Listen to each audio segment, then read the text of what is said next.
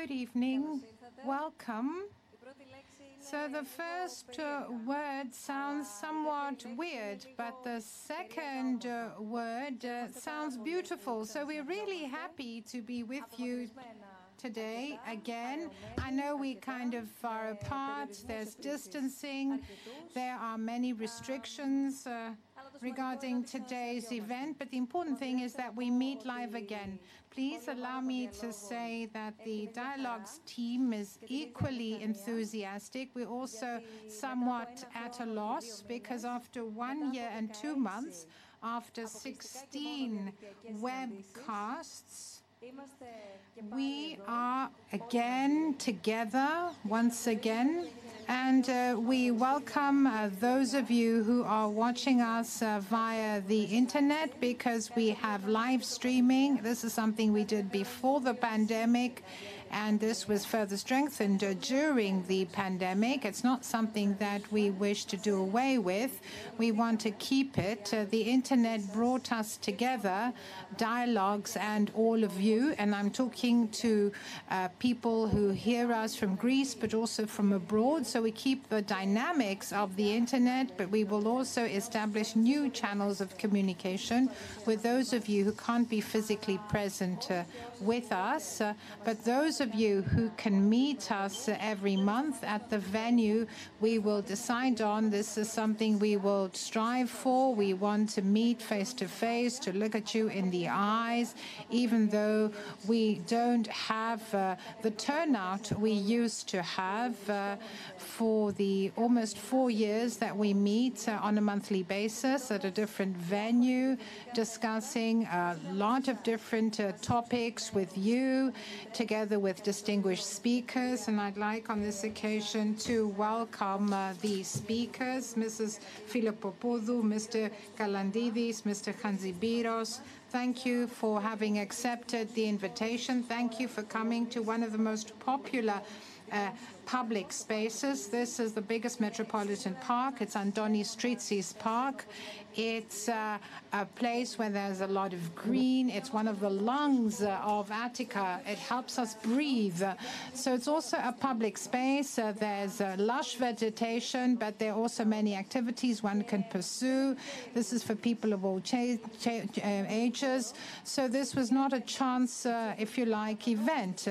we selected it deliberately. So public space is something that concerns us all. So we're talking about return to public space. And if we'd never meet, uh, we've never met here, it's good for us to meet uh, and look at the public sphere. As Mrs. Filippopoulou will mention later on, it's not enough uh, for us uh, to only go and vote. Uh, that's not the only thing that we do when it comes to the civic sphere. So we will talk about the implications of public space, uh, the impact on our lives, our, our everyday lives, our culture, but also the quality of our life in every country and in every neighborhood, because everything starts from the neighborhood, from our backyard, uh, our park, uh, the square in our area, and then we move on to larger public spaces. We'll also ask ourselves, what exactly is a public space? Who manages a public space? And how can we have a say when it comes to public space? Ersi Filippopoulou is uh, an architect uh, from the NTUA and a jurist. Uh, Ares Kalandides is an urban planner and a professor of place management at Manchester Metropolitan University. And Kimonas Hadjibiros is an emeritus professor of ecology and environmental management at the National Technical University of Athens. Thank you for responding to our invitation. So you are three scientists and three personalities. So you're highly specialized uh, in your specific field, but you also have a very strong view on uh, public space. So I believe that we will have a very interesting discussion today, but also with all of you who are present here this evening and those of you watching us uh, via the internet. This is an open procedure. It's open to everyone who is watching, so you can take the floor and make comments, ask questions, and you can send us whatever you wish us to discuss in this open public dialogue. A question, Mr. Khatsipidis, for example, is whether public dialogue dialogue and public debate is part of public space uh, in a broader sense, but also uh, from a semantic point of view. So how can we communicate? Uh, we have the platform for questions, snf.org slash questions, snf.org slash questions, as I said. We also have social media, Instagram, Facebook. You can find us on the account SNF Dialogues. I've said enough. Let me begin with the first question. What do we mean when we say public space, and what is the meaning of public space? Mr. Kalandides, you can go first. You said something in the introduction which helps us a great deal. You asked a rhetorical question, meaning whether public dialogue constitutes public space. In a sense, yes. And this is why we're interested so much in public space. Democracy, well, in democracy, we have the so called civic sphere.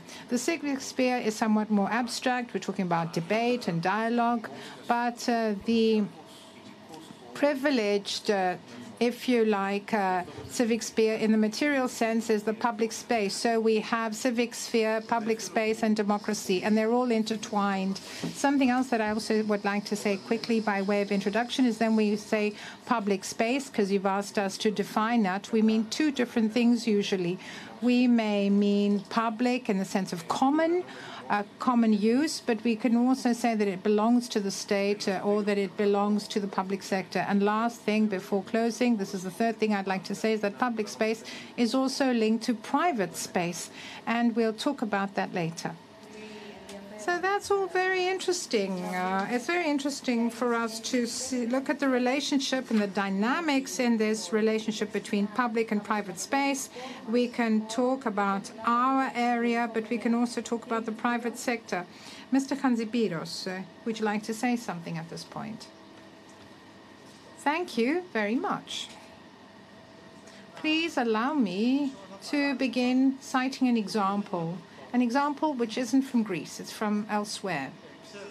We all know that Scandinavian countries are uh, amongst uh, the countries uh, that uh, have uh, moved ahead. They have progressed. Uh, all the indicators, the quality indicators, prosperity, integrity, efficiency, and so on and so forth, and we're talking about uh, the global ranking. So we see that uh, some Scandinavian countries are, uh, are, number one, others are number two, and number three. So let me give you an example from Finland, a less known Scandinavian country. So I visited uh, Finland some years ago, and uh, we went uh, past a park. We went to a park like the one we see here so the Finns used to go there to enjoy nature, to do sports, to relax, and so on and so forth.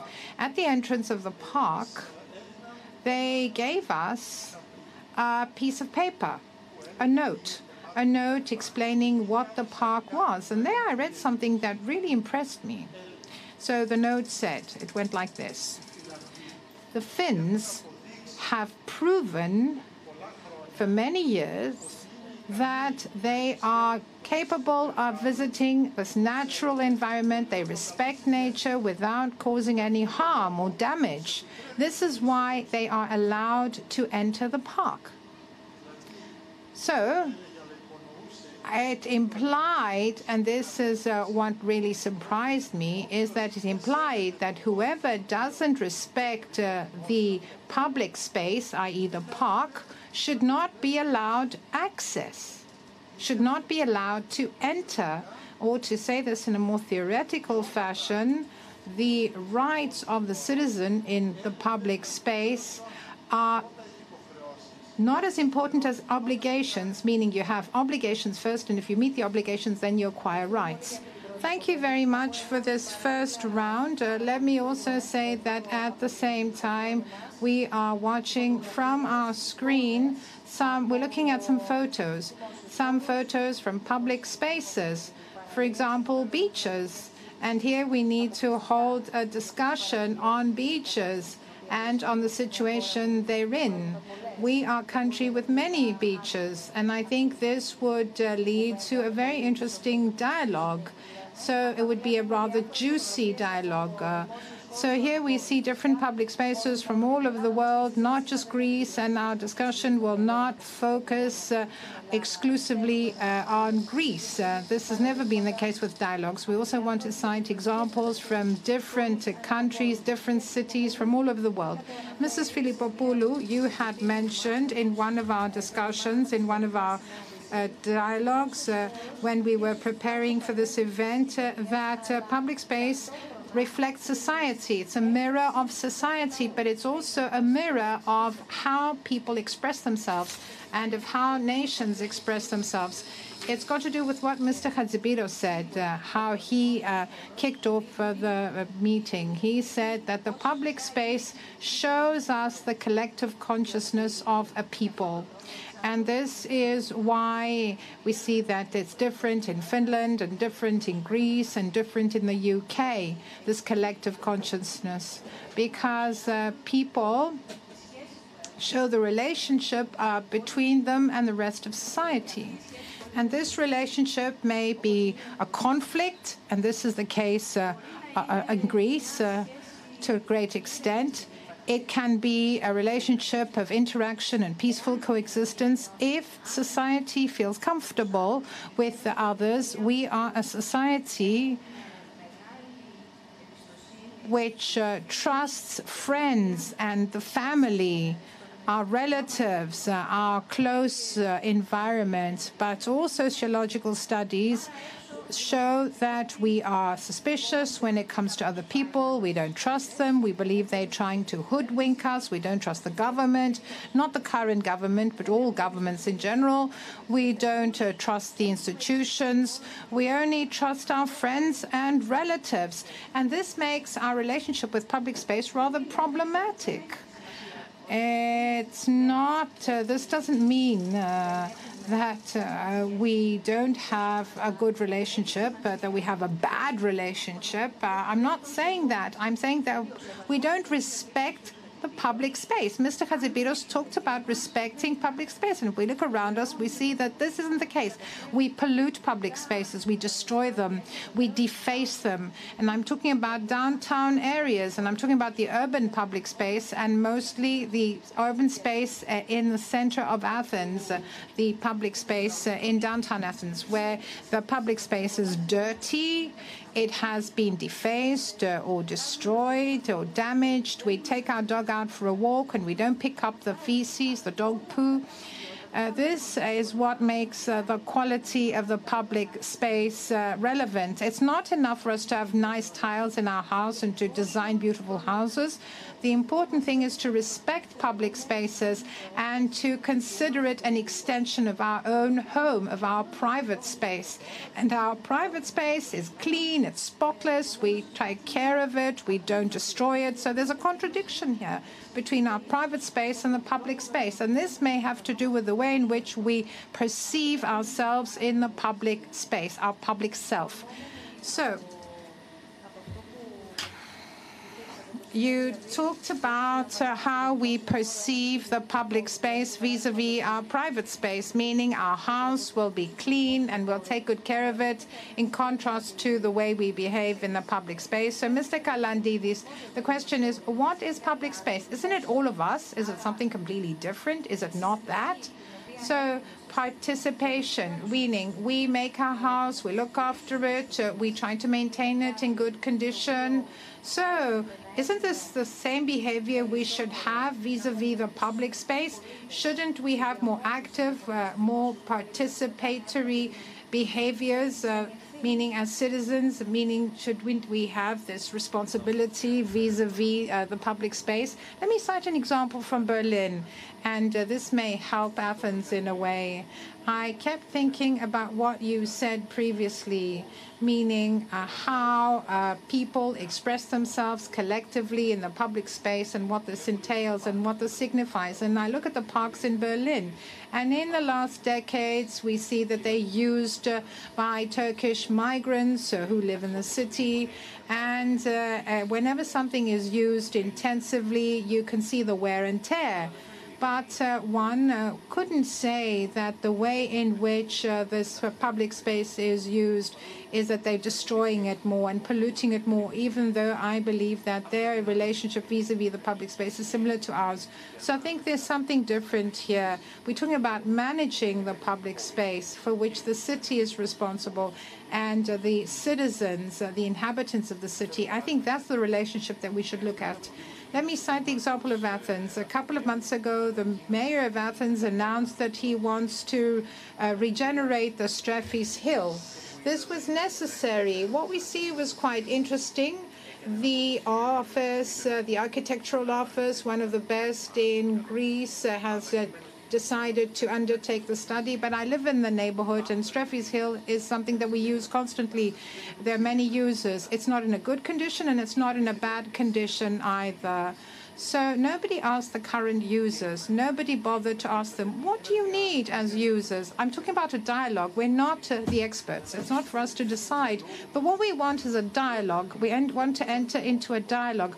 We use this public space. And all of a sudden, we see that there is this top bottom approach. A plan is imposed upon us. So we excluded from the space. We don't have a say in the matter. And this may be beautiful because the Doxiadis Plus uh, will undertake to regenerate it, but it may no longer be my public space. So my relationship is no longer what it used to be. I will be alienated. So this is the participation. I'm not talking about co-decision. I just want them to listen to me, to hear what I have to say, because I use this public space. And in this way, we feel as if we are part of the decision and the management of this uh, public space in the future. Mrs. Filippopoulou. Mr. Kalandides mentioned something very interesting. Could this help uh, build uh, this social trust that you yourself mentioned?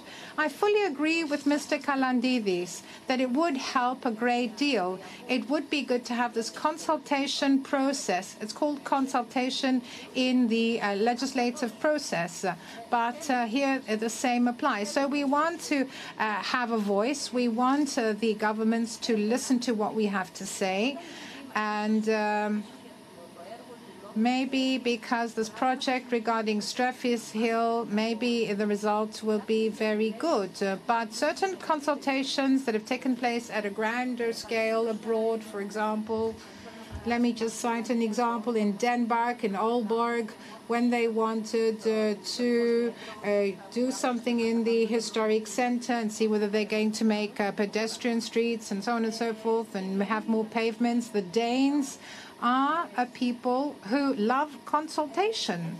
And uh, so in the bibliography, this was considered the failure of the Aalborg project because in the end they didn't come to a conclusion.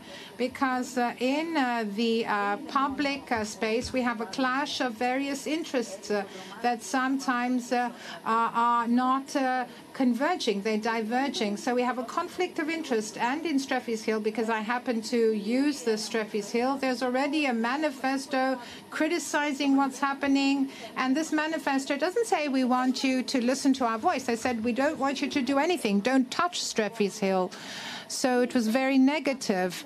Uh, on the other hand, of course, consultations require education. You need to do this gradually. There is a learning curve. If you've never listened to the people of a country, you can't consider them mature enough all of a sudden to uh, take part in the consultation and to respect another view, especially when we live in an environment where you have uh, political confrontations and clashes that are very intense. And this sets the scene regarding public uh, dialogue and the civic sphere. So we don't have the culture, but I think it's worth our while. I think we should try and do something. And now let me ask, how can we go about this transition?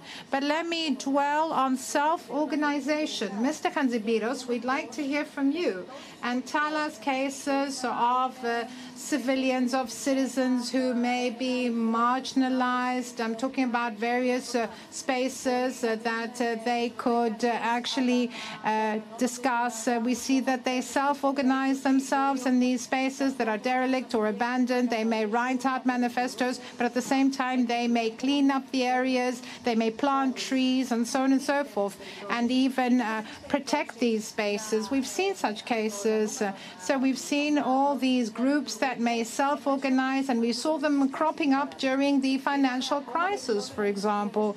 We also saw different areas uh, in which they were active during the pandemic, and of course in a different way because we didn't have physical presence to this extent.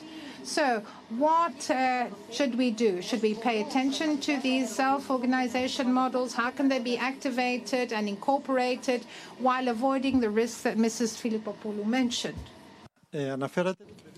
Well, you mentioned the case of the pandemic. I believe that this is a notable case in point, an exceptional example about how it is that we finally destroy public space because finally, during the pandemic, the public space became the space of transmission of the disease.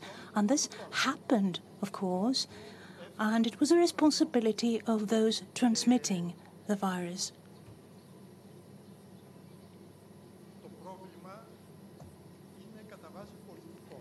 The problem is political at heart. Political in the general sense of the word, and please allow me to resort to linguistics here. Public urban space is the space of the city.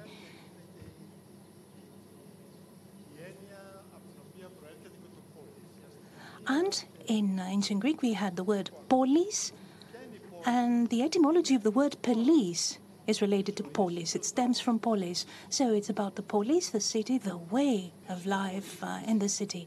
Who is the citizen? The citizen is the person who lives in the city and is obliged to coexist openly with others. And here we can start seeing the crux to the political problem.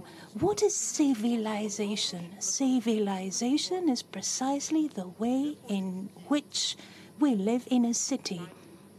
All these words in Greek emanate from the same stem.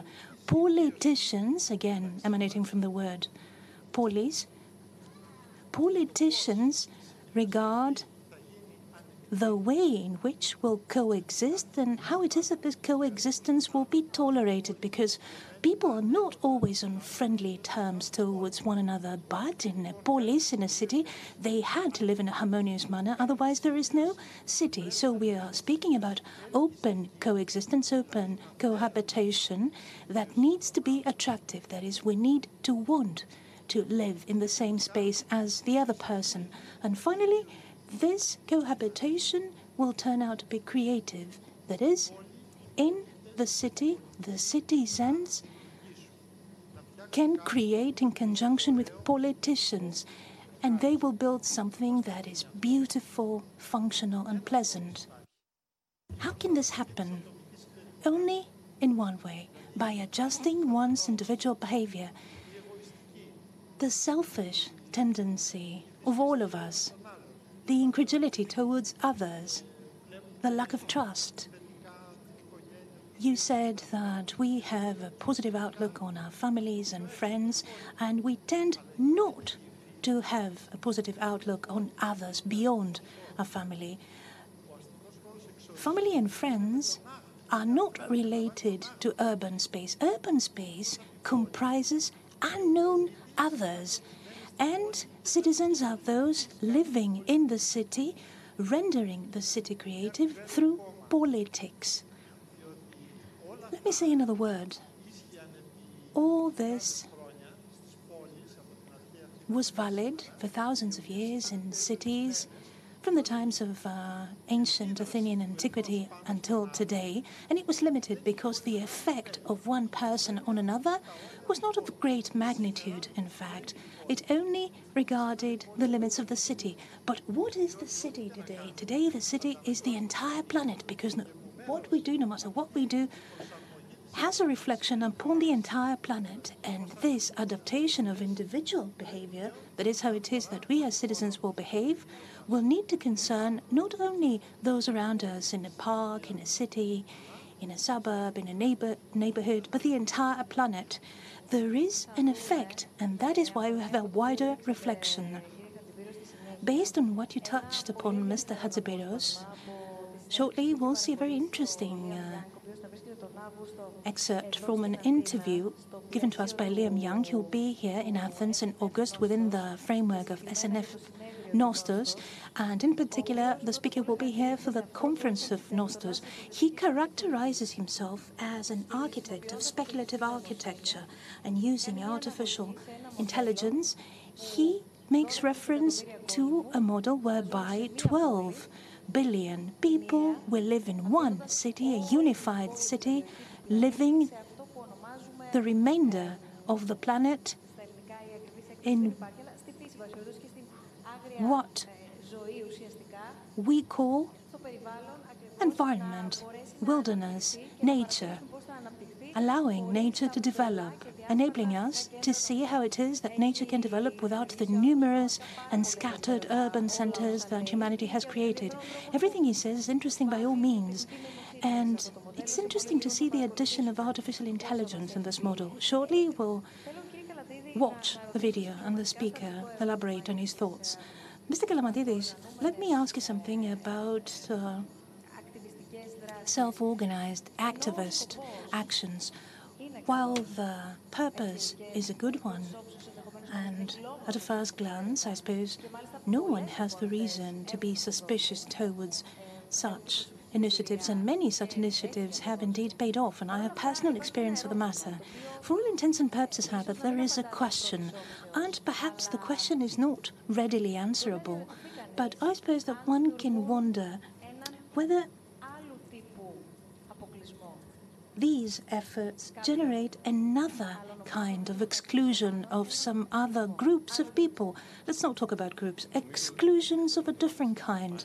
I think that your question is a question that takes us back to the beginning, and it has to do with the relationship of democracy with public space, and it is related to what uh, the two interlocutors have already said, because there are different forms of democracy coexisting. One regards representative democracy and going to elections, the other one is direct democracy with referenda.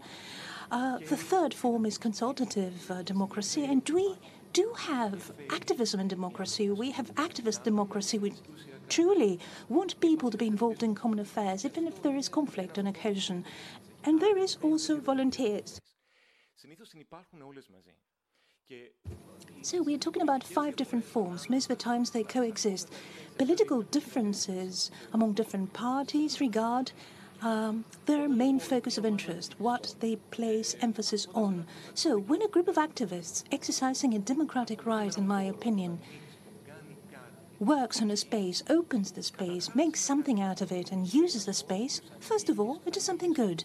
This is a space that is open to people.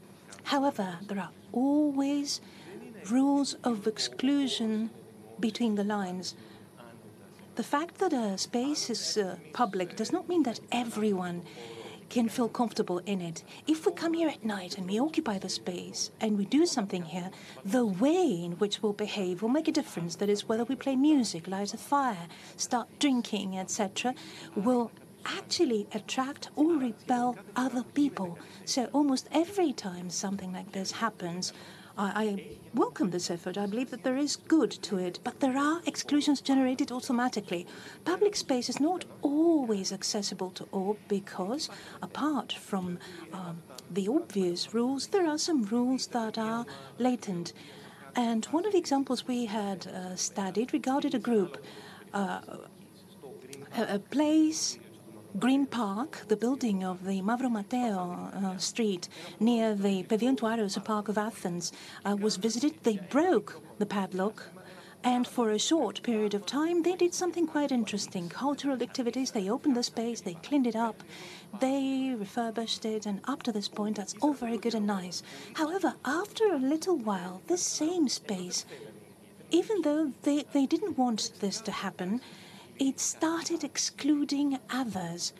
That is, families that wanted to visit the same space were excluded from going.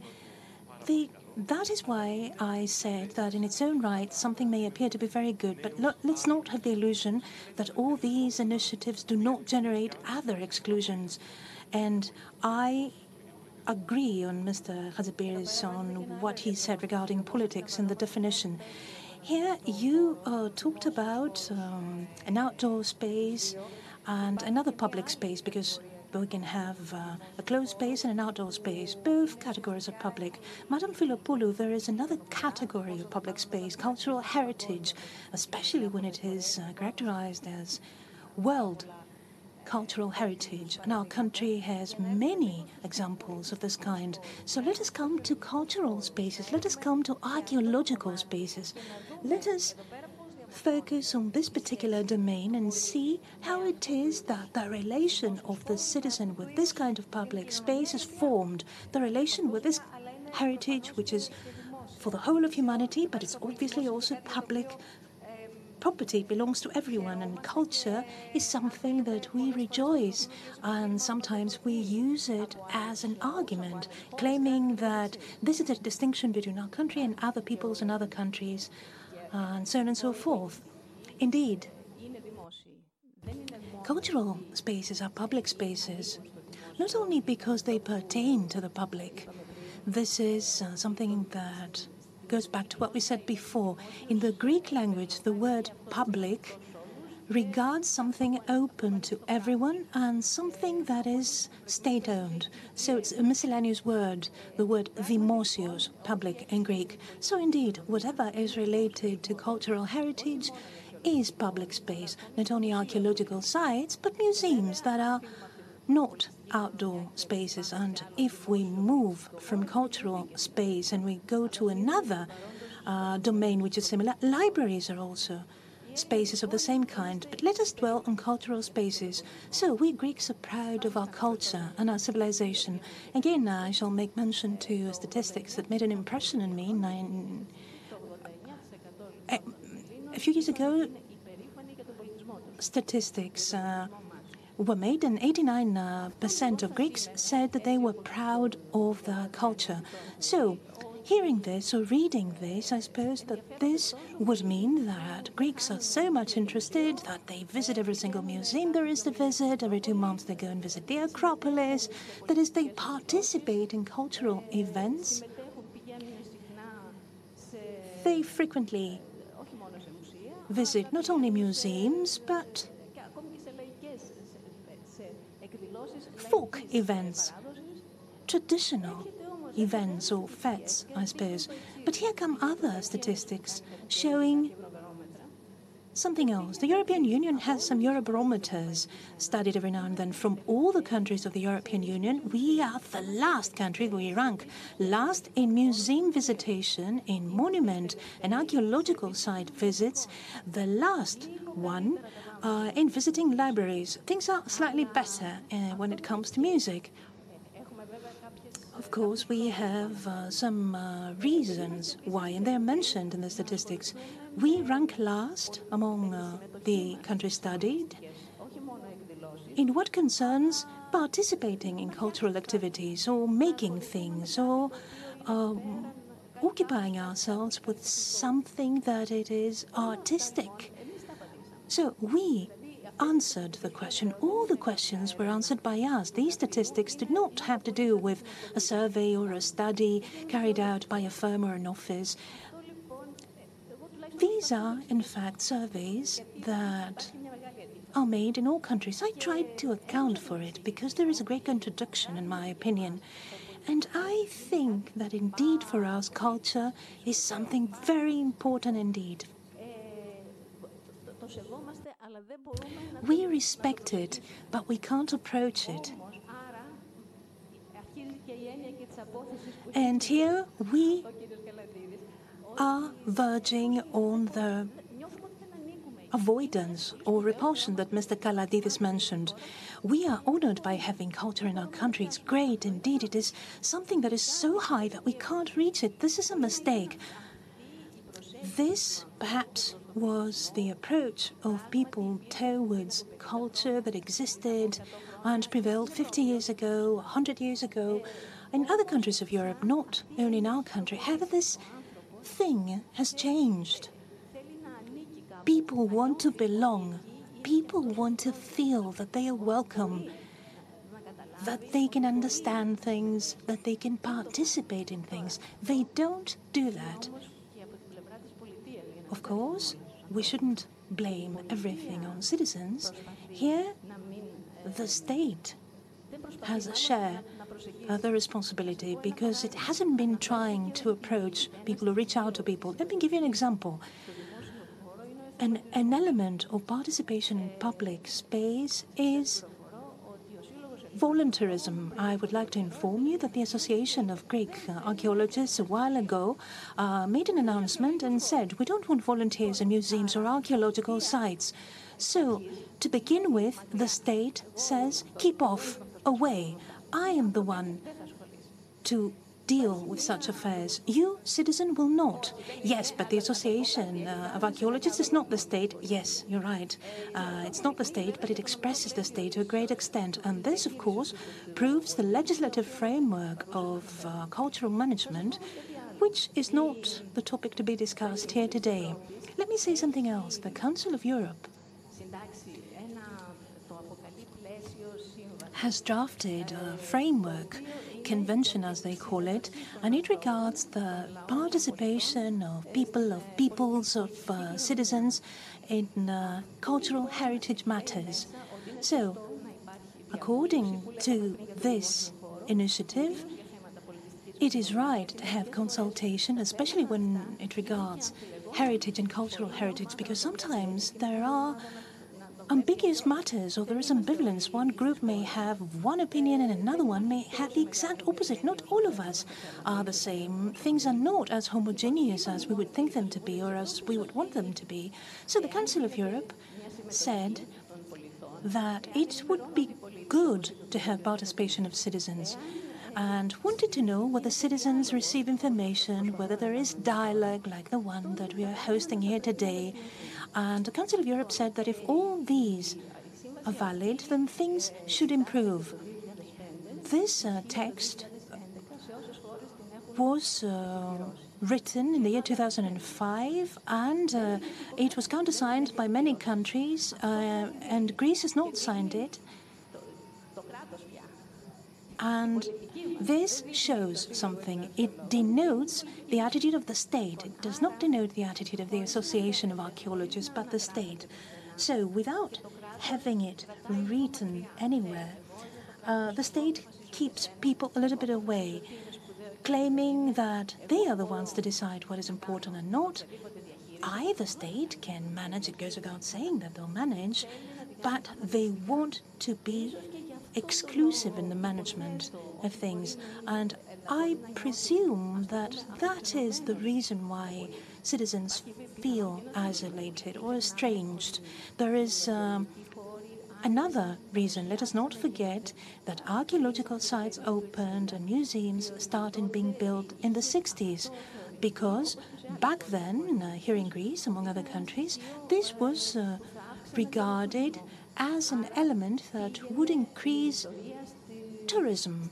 So it all boiled down to financial benefits that a country could derive from culture. Of course, financial benefits do not regard only tickets, but hotels working, restaurants. That is, most people visit a country in order to see the monuments, and of course, our country, up until today at least, was very high I'm saying up to now because cultural heritage of classical Greece has started uh, being uh, questioned a little bit, while in the, while in the past uh, things were not the same. So there is, I would say, hesitation on the part of citizens in what concerns participating in cultural heritage. And on the other hand, the state uh, tells citizens, Come, I'll teach you. We have reached the point, after the age of reason, of course, whereby cultural heritage teaches people. Yes, but haven't what haven't we achieved? We haven't achieved the sense of ownership to allow citizens to feel that they own the cultural uh, heritage, that they are welcomed by it always, even if they don't fully understand it. Have, we haven't managed to make public space so familiar so as to tell a friend of ours, let's go to the museum, let's go and visit the Acropolis. To visit the place, cast an eye, and, they, and then let's go and have a cup of coffee. Think of it as part and parcel of everyday life, not something important that is a place you need to visit and keep notes because it's of great importance, etc. If you've learned something, all the better. But at a first phase, let's see how it is that we can actually enjoy these spaces, uh, truly enjoy them. We heard you, Madam uh, Filippopoulou, with great attention because. Uh, Yours was a holistic approach of all these spaces and their significance, talking about simple citizens, me, you, within the framework of uh, everyday reality, and then what happens on the level of state or associations, professional associations, that illustrate the culture of our politics. Mr. Kalandides, uh, you wanted to point out something in order to take things a step further from what Madame Filippopoulou said, let me say, however, that we have received some questions, and I'll give you time afterwards to uh, answer. Madame Filippopoulou, you, you've already answered a question of a friend who's asking you whether you believe that this uh, depreciation of citizens towards public space is attributable to uh, plan and management or the culture of Greek citizens. Uh, so you have answered it. Mr. Kalandides, we can hear you, and if you want to answer, please do. Answer. The first thing uh, I'd like to comment is what Mrs. Filippopoulou said. It goes without saying that different groups of people have different interests and they look on cultural matters in uh, a different uh, light. People know more or less. Consultation does not replace elected people or specialists. This is something complementary, and we need to set the record straight, straight here. This is complementary. The other thing you said, but you didn't use the word, and I wanted to, to use the word, the threshold. The threshold of entering these places, and I'm not talking about material thresholds, I'll talk about them too, but I'm speaking about the way in which a cultural space appears in the public sphere, public discussion from the management bodies and authorities, the state, etc. Does it appear to be something which is part and parcel of a lifestyle? Or something that belongs to daily life? Uh, we enter and exit the space. When uh, many years ago I worked in Bogota, Colombia, they had started interesting work with public libraries. Public libraries were architectural masterpieces, let me tell you. They had been built in the poorest areas of the country because there's a huge uh, risk in Bogota. Public space is a very dangerous space. Uh, nobody knows whether they're at risk because of criminals or the police. The only safe space there regards malls, commercial centers, that is. So they tried to attract people to books. They created these libraries, but they are not libraries. They are cultural spaces with books at the center. And 10 years ago, a family that doesn't have a VCR video at home could actually book a room for all of them to watch a film because they can't do this at home. Children after school could go and do their homework there because at home perhaps they didn't have enough space or facilities. Uh, uh, uh, you could you could leave small children there and people could take care of them. So the threshold was very low and people could cross it. And imagine these people, the children that grew up playing in the library in a space that does not. Uh, impede others from doing other things. So it all boils down to thresholds and the state and how accessible you make something. Selfishly, uh, in fact, I like maintaining something sacred to certain spaces, but thinking about public space management, I would like a lower threshold. And let me finish with something. I, I, it just so happens that I live by the Archaeological Museum of Athens. So, two, three years ago, I thought about volunteering uh, and I tried to do it, but there's no way.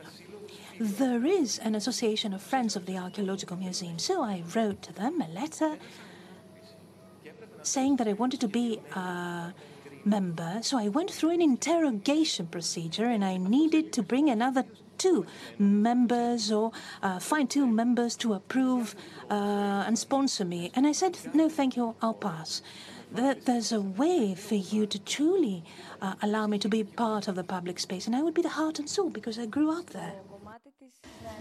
Yes, Mrs. Filippopoulou, you have the floor. What you said about Bogota, Colombia was really, really interesting. In Finland, we've been discussing Finland a lot today. So in Finland, uh, the municipality of Helsinki built a library this was a city library.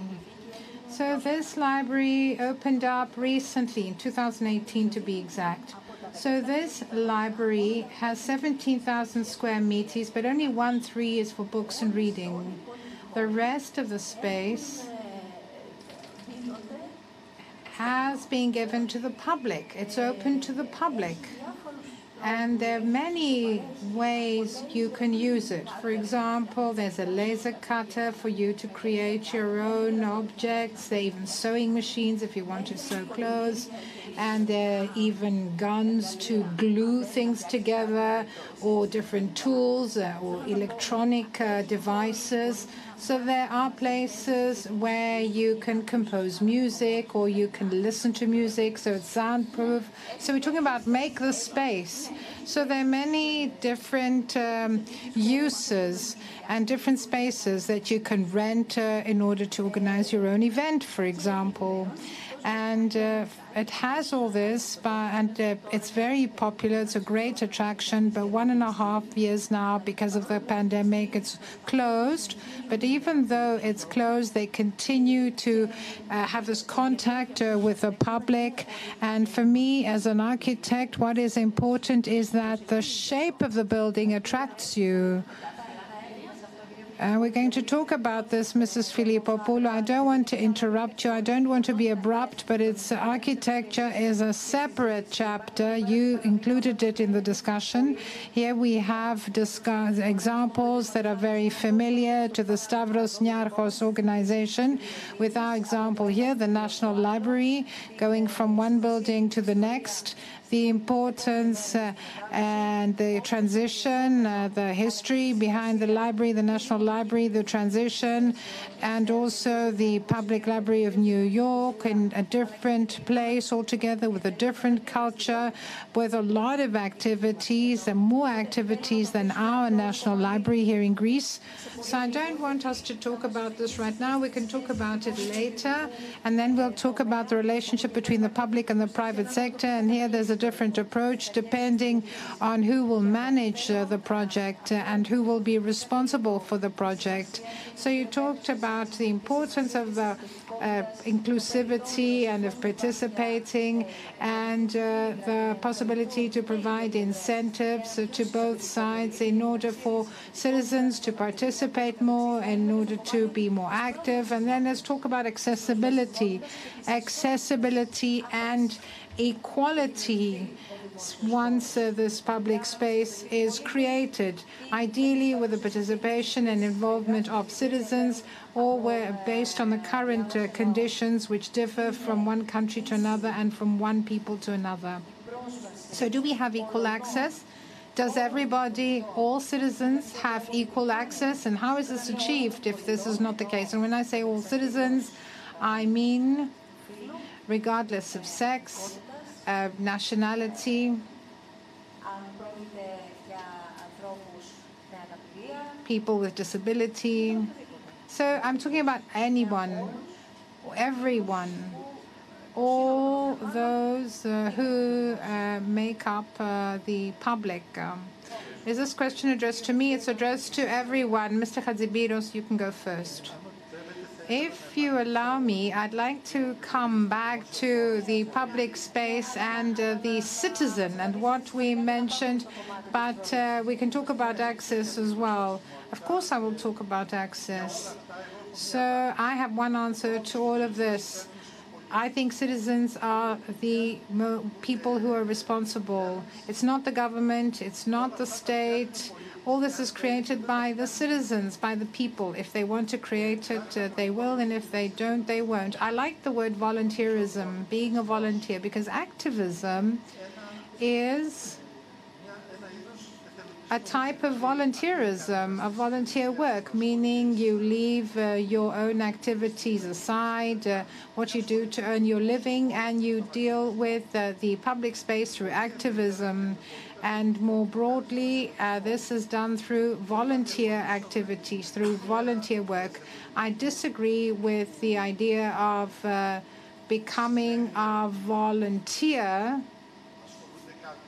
in the sense that some people see it. For example, I'm a volunteer and I actually was a volunteer for the Olympic Games or a volunteer for the Archaeological uh, Museum. But there's something much broader when we talk about volunteer work. Where all of us uh, do small things as volunteers uh, on a daily basis. For example, volunteering uh, to put our uh, recyclable materials in the recycling bin and not just dumping it in the dustbin. I didn't see activism or volunteerism in Greece uh, when it came to COVID, when it came to the pandemic, and I regret to say this. For example, being a volunteer means that you say to someone who's not wearing a mask, Why aren't you wearing a mask? I didn't see this. This shows, as a citizen, that you're interested uh, in uh, urban public space uh, and uh, in uh, politics in general. And let me just quickly mention a typical example, a characteristic example from Finland once again. I happened to pay a visit. This was an organized visit, and we were on a bus and we take a, were taken to a cultural area because in Finland they don't have archaeological sites, but they went to Sibelius's house. Sibelius is the national composer in Finland. So Sibelius's house had a large garden, and the bus stopped outside the garden. We got off the bus and we walked for 10 minutes, 15 minutes until we reached the house, which has now become a museum. I happened to be walking next to the bus driver, who was a smoker, and as soon as he got off the bus, he parked the car, lit his cigarette, and kept smoking it while he was walking.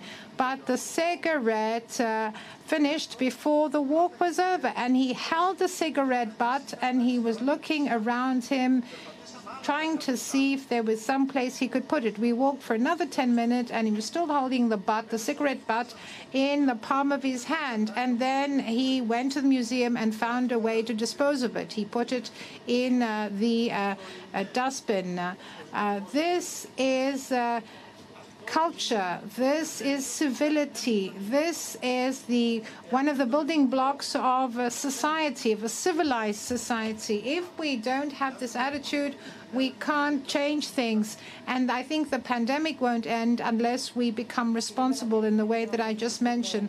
Mr. Kalandides, would you like to say something about accessibility? So we have uh, uh, the scale. Uh, 50% is accessibility, and the other 50% uh, is uh, equal accessibility, equal access. These two things go together. They're not two separate things. I participate in what I have access to, and I acquire access through my participation.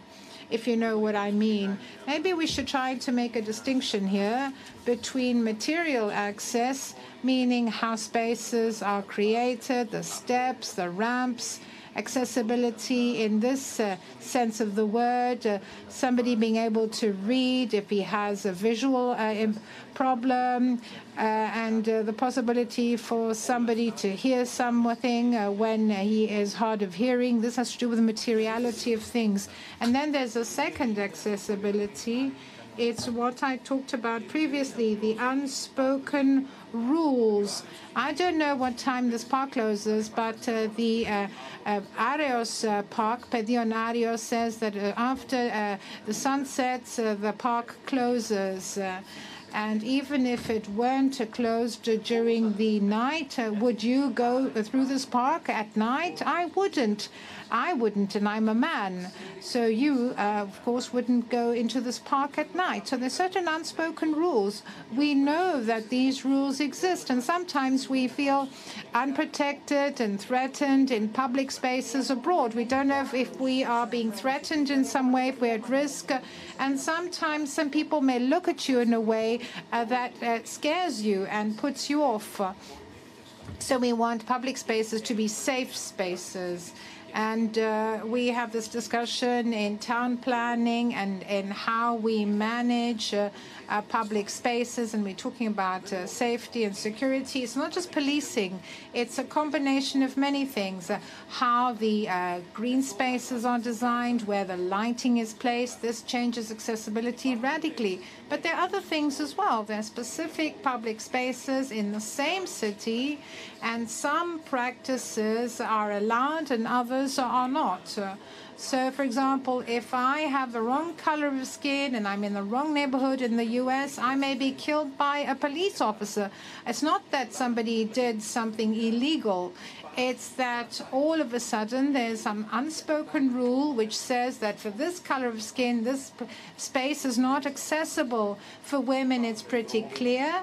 There are roads uh, in Athens. Uh, which uh, will not be accessible to women, or you feel bad because there are men just looking at you and uh, ogling at you. And in the past, we had these uh, cafes uh, in uh, Greek villages, uh, which were the privilege of men.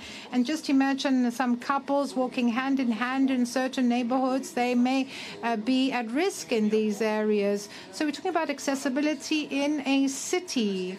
And sometimes one should think think of all these exclusions, and it's our responsibility as town planners, as politicians, to try to uh, make these exclusions visible in order for us to be able to address the problem once we identify it.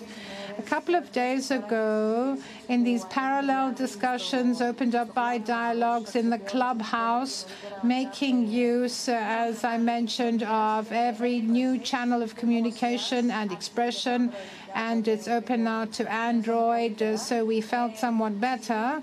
So there we had a discussion about accessibility, mainly for people with disability. And then there's another big trap there, and sometimes we only talk about ramps, and that's a trap.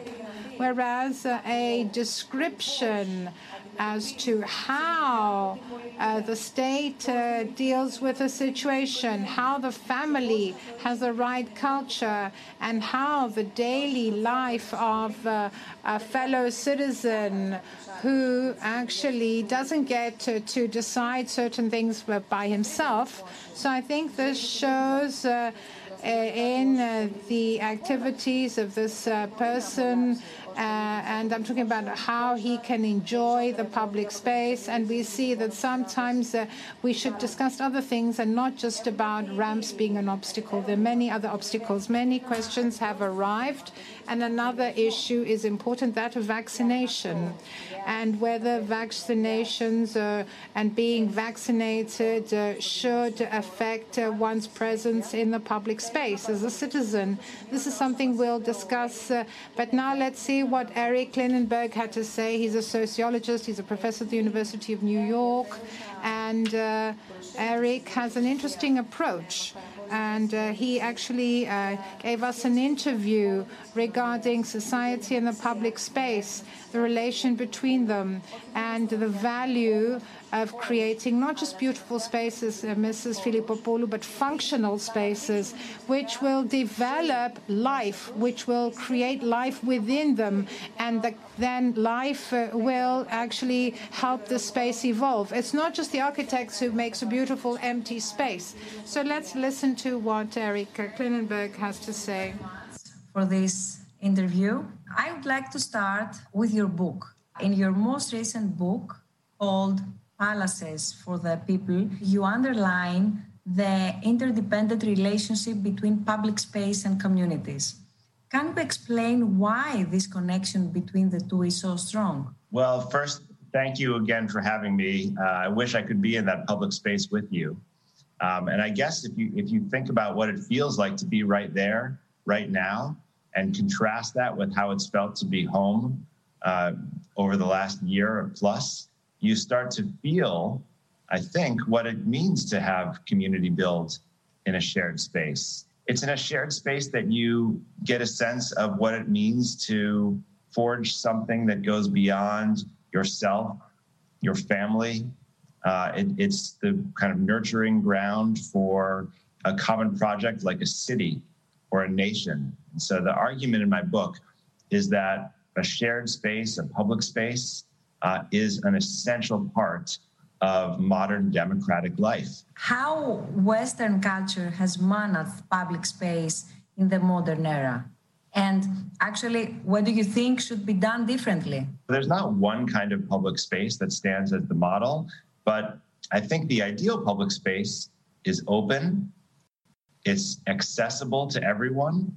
Uh, the best public spaces are welcoming, they have a way of dignifying people who walk into them, right? When, when you walk into a public space that's beautiful and well maintained and that seems to want you there, it makes you feel good as right? Because it tells you you live in a society that cares about that shared experience.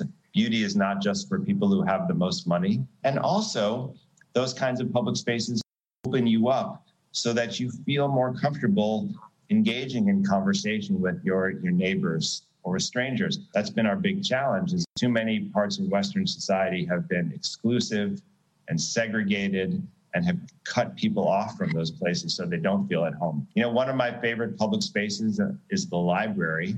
And one of the reasons I love the library is because it has that principled commitment to openness, but also because once you're there, it's not like because you're a scholar, you have a special claim to your place at the table.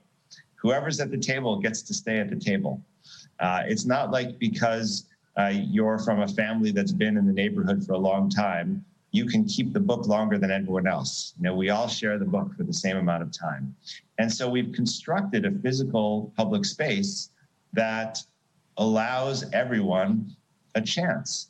And that's the beauty of that of that vision. And I think it's important to remember that because you know, we live at a time when global inequality is so apparent. You know, it's apparent in, in so many things including you know how we've made it through this pandemic or not with some people having access to a vaccine and other people living in countries that don't have it so the pandemic lives on for longer and we have to think about those issues of equality and inequality when it comes to public spaces as well. Could you give us a few examples from around the globe? I mean, where social infrastructure had a positive or negative um, impact on the interaction of members of the society? So, one of my um, favorite examples of great 21st century social infrastructure uh, is in Singapore.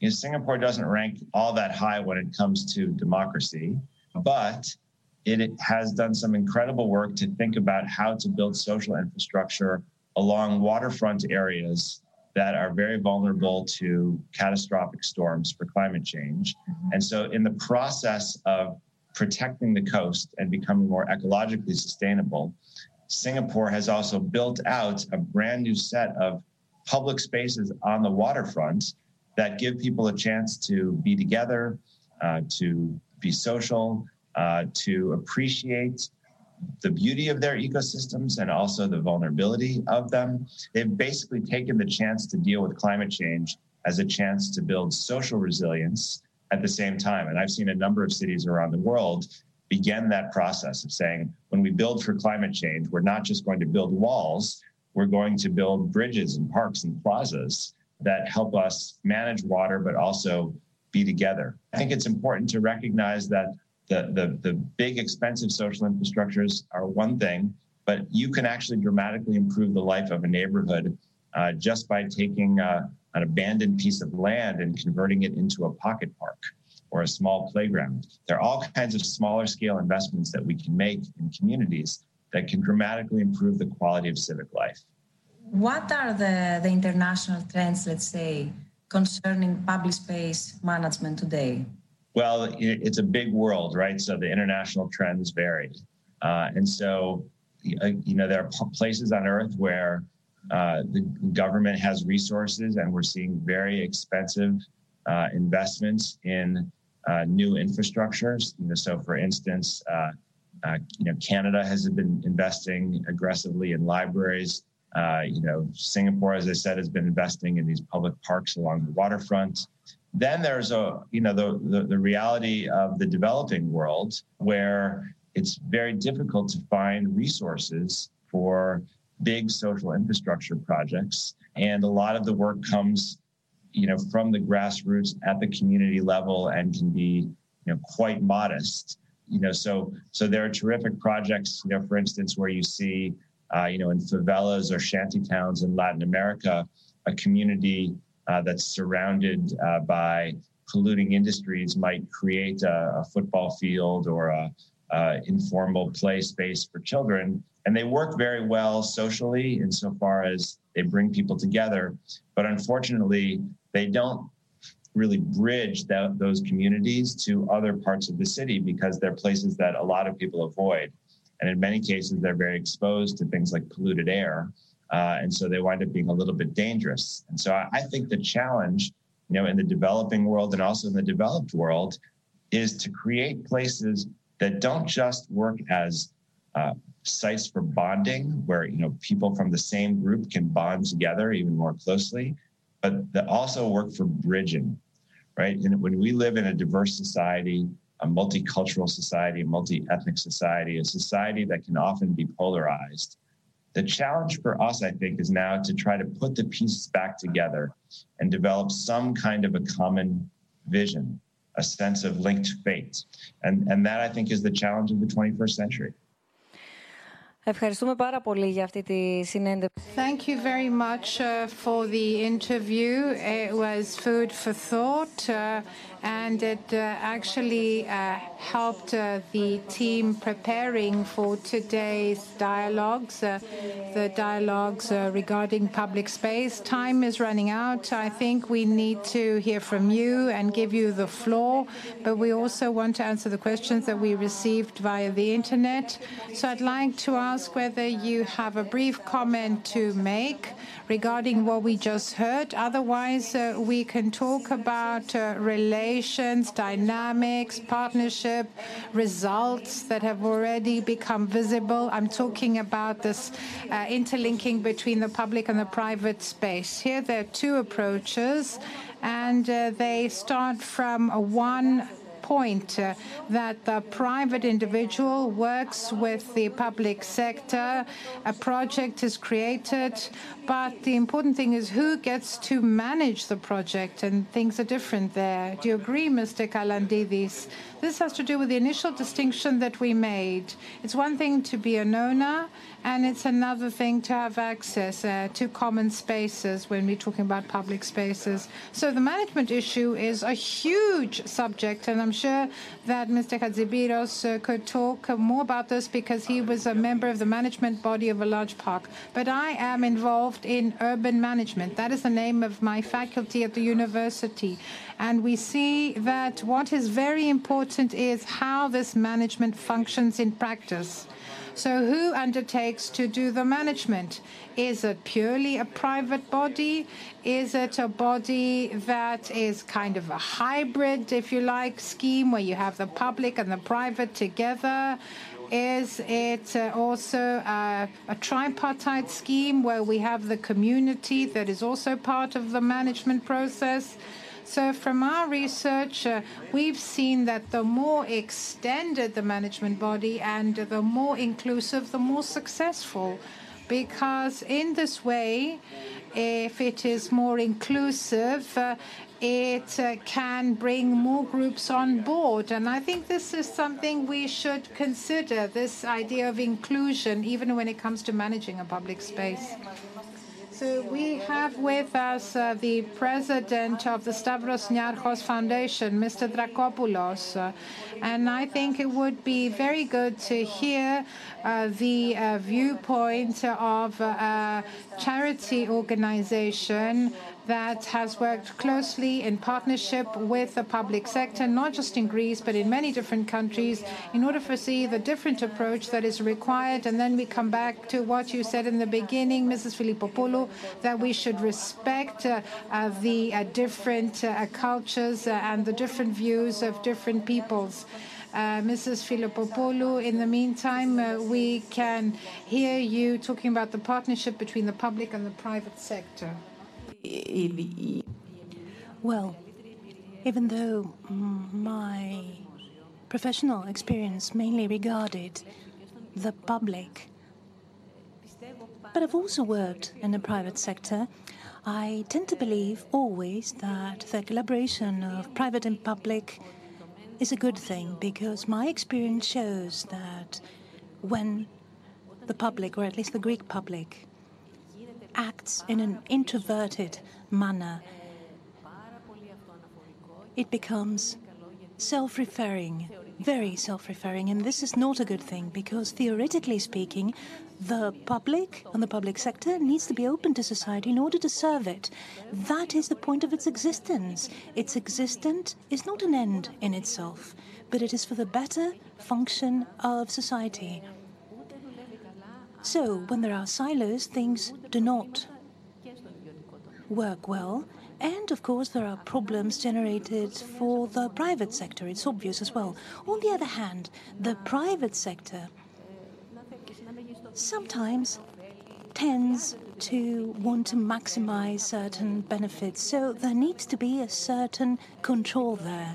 So we need a double control, if I may say so what we lack in experience in Greece, and they have it in other countries vis a vis the public space, regards public space belonging to private uh, entities. And I'm not talking here about the common space of uh, a mall, for example. Abroad, in certain countries, there are spaces that belong to private entities, but these private entities, receiving other benefits from the state, are obliged to make this space available to the public as a public space and to maintain the space. It sounds like an anathema in our country. Uh, in all honesty, there's not a very, very positive sound to it. But abroad, it appears to be working well. I'm not talking about the so called gated communities, whereby you have a residential area and you built it, and their streets are private. So if you don't have the right to be there, they kick you out immediately. I am not talking about this kind of community. It's an entire entirely different thing that I'm talking about. There are many models that one can find all over the world and scrutinize them and examine them. Not all of them are good. And on the other hand, we shouldn't rule out things by definition solely on the basis or on the pretext of not knowing anything about it. In our country, we are quite hesitant when it comes to the unknown. We get scared easily and we don't want new things. We want the things we know. Yes, but this is not the way to make progress. Whether we like it or not, it's not. Mr. Drakopoulos, thank you very much. Suffice it to say that for me, this partnership is um, the only choice. In the past, it was a matter of alternative, but now, in my opinion, there's only one choice, and I agree with what all the speakers said before me. Problems are numerous indeed. And if we do not work together, there's nothing we can do. Regarding the cultural center, this was our idea to begin with, and I believe that this was a very good example of partnership, not only in terms of final outcome, but the entire process, how the space was uh, made available.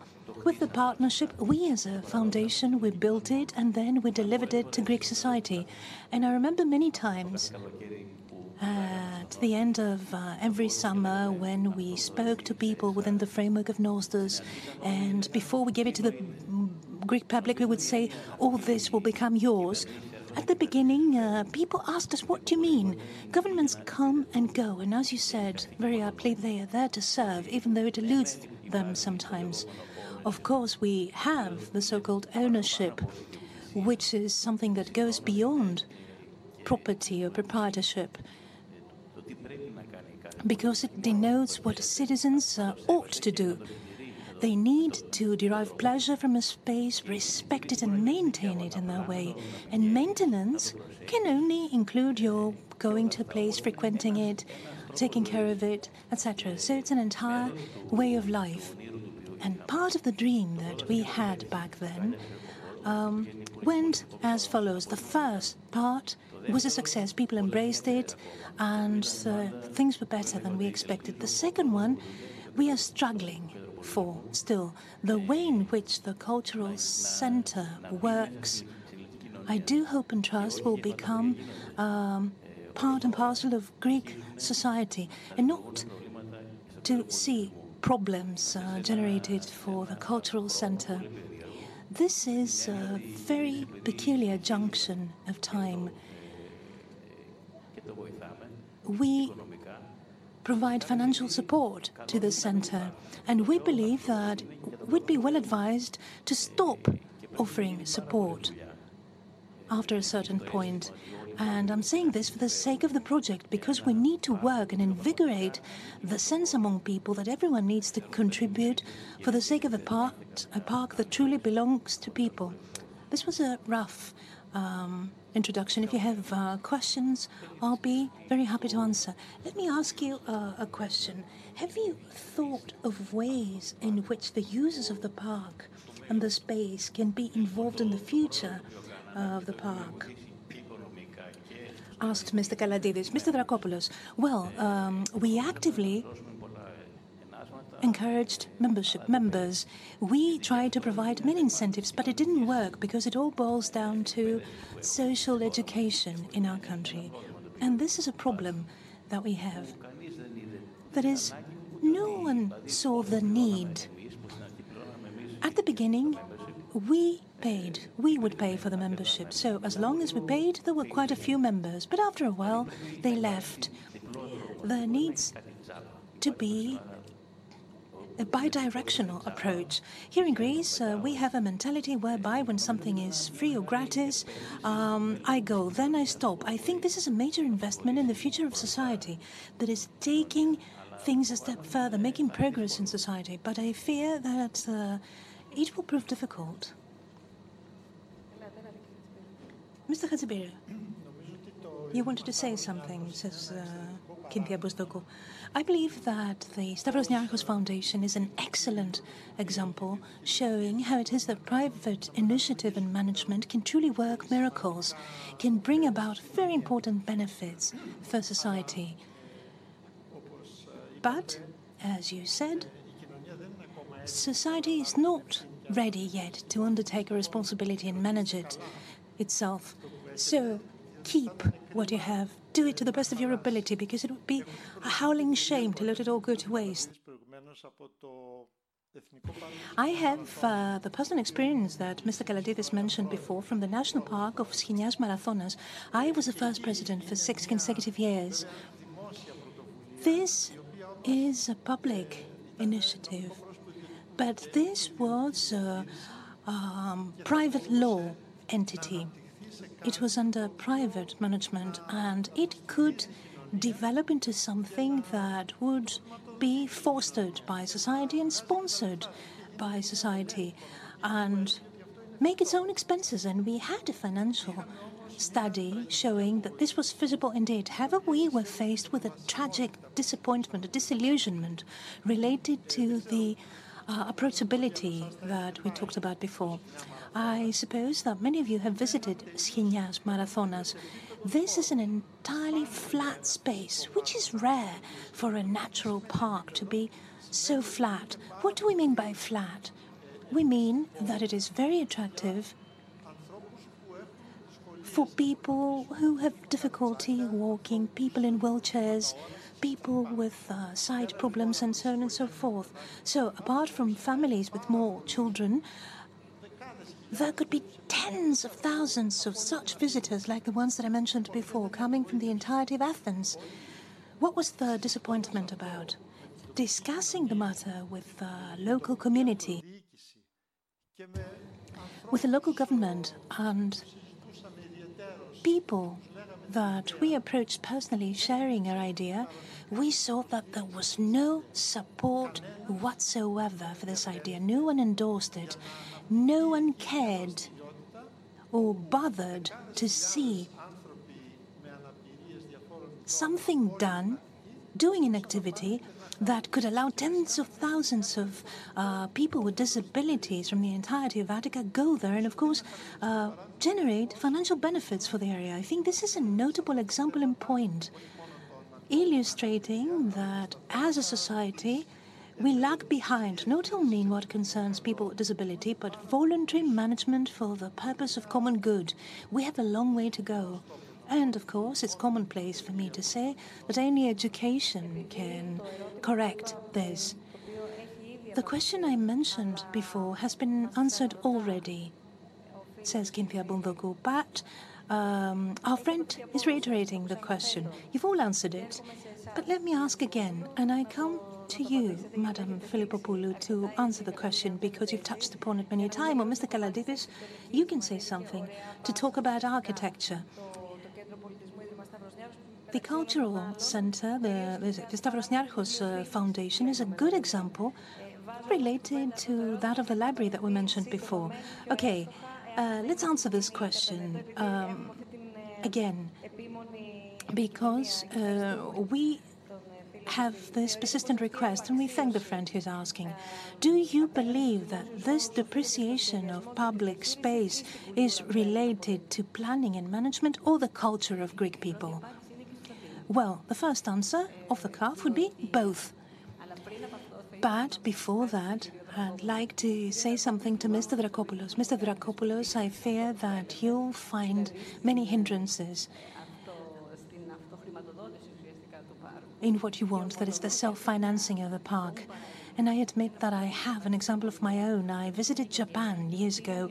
A family accommodated me and they took me to a park uh, next to their house. So before we entered, I saw them pay a ticket, and I was at a loss because I'm Greek and we never paid tickets or entrance fees at a park. We're never involved in the maintenance of a park. And I said, You are paying? Why? Why are you paying? Is it a public park or a private park? Is it a private park? No, they said, it's public.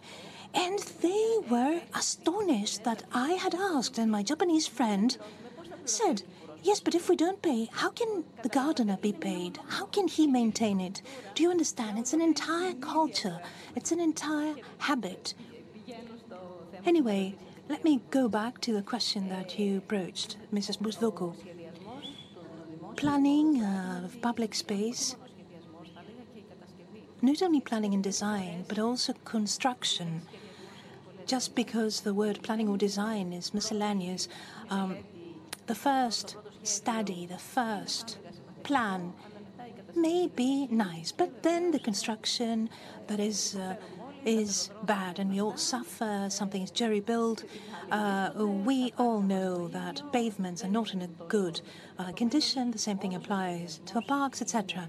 So there are problems to planning, indeed. Now, regarding accessibility, we need to say that generally speaking, here in Greece, when we talk about um, accessibility, we have in mind people with disability. And I am talking about mobility problems uh, because there are other disabilities. There are people with hearing uh, um, problems, there are deaf people, blind people, etc. Even though steps have been taken, let's not be ungrateful, efforts have been made in this particular domain. However, we lag behind. We have a long way to go. And what do I mean by that? There's not a general overall management or approach. What good is it for a park to have uh, a way to accommodate a person using a wheelchair if the person needs to travel a long distance and they need to, to get on a bus to visit the park. Yes, we discussed this. We discussed this matter. And sometimes we see that the impediment is there and one has a disability, but there are hindrances and obstacles that the state and planners raise for people. Let's come to this uh, issue of architecture that creates a sense of familiarity and more frequently a distance. As it happens in Greece, I need to have a purpose in order to visit the library. I shan't take a turn and um, spontaneously visit the library. I need to serve a purpose to go to a museum. I, I shan't uh, enter a museum just because I happen to be passing by. Or I may be taking part in an educational program, I may be a student, or I may be uh, a student member of a group. We don't have this uh, spontaneity and familiarity that you mentioned before. Well, I'll travel from the present to the past in order to explain. Let me finish what I was saying about the Finnish library. Indeed, there is a, a big surface of facade um, with glass. Outside there is a square. People passing by see what happens inside, so they feel that they too can visit the space. It's truly a public space. Now, whether it is very hospitable or not remains to be seen when they visit the space, but at a first stage, they don't feel a distance from the library. As against the old buildings. In the old buildings, of course, there was a purpose, there was a historic reason why old buildings of libraries and museums wanted to inspire respect. And this is what architecture was all about. Stairs, the National Archaeological Museum that we mentioned, you need to climb somewhere because in this place you'll find something very serious. This is not something that regards your daily life, citizen or commoner. Uh, the old National Library uh, um, on Academia Street, there are some huge sets of stairs that you see and you feel awe to begin with. However, shall I climb all these steps, you think?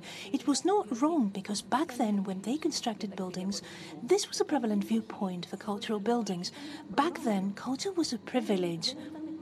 It was not something for everyone. Now it's a right for people, but in the past it was a privilege, and of course, architecture expressed that attitude. Now, regarding the rest of the public space, and I'm talking about outdoor public spaces,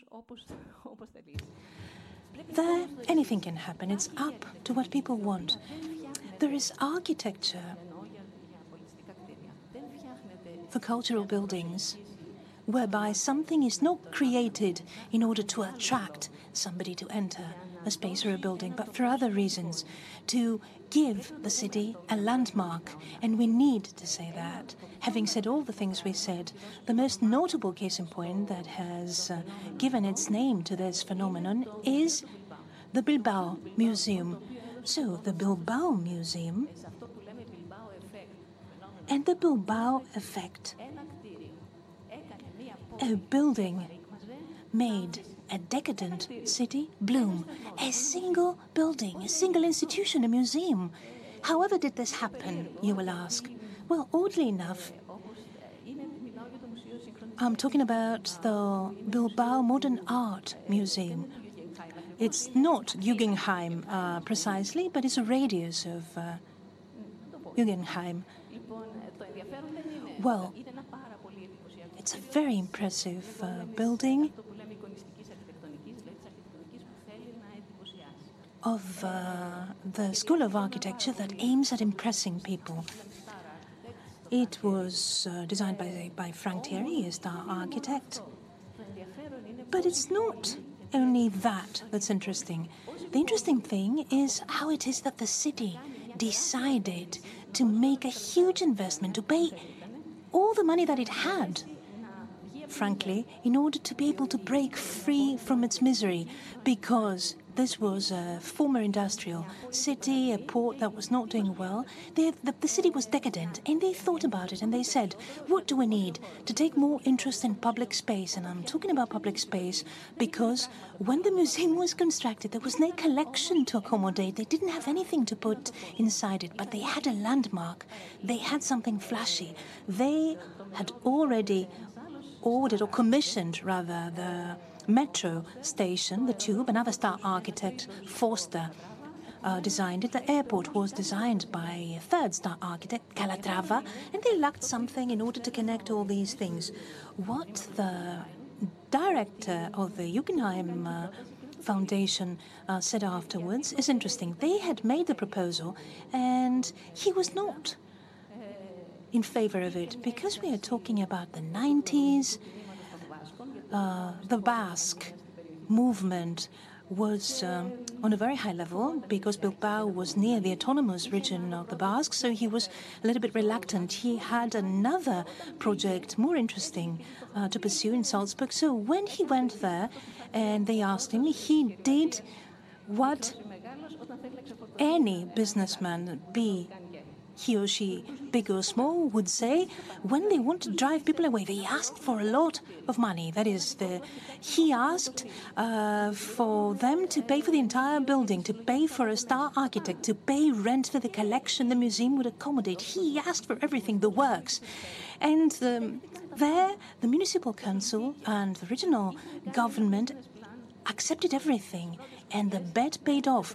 The business plan. Uh, regarded 500,000 visitors in the first year, and they had 1 million.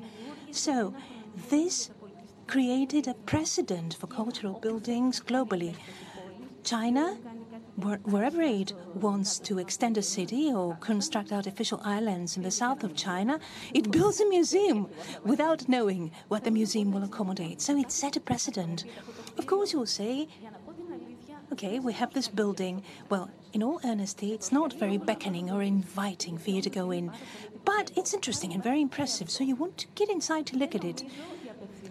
I don't believe that it, it addressed the local community. It addressed and wanted to attract international community. So there is this version too of what we called public space and cultural buildings vis a vis architecture.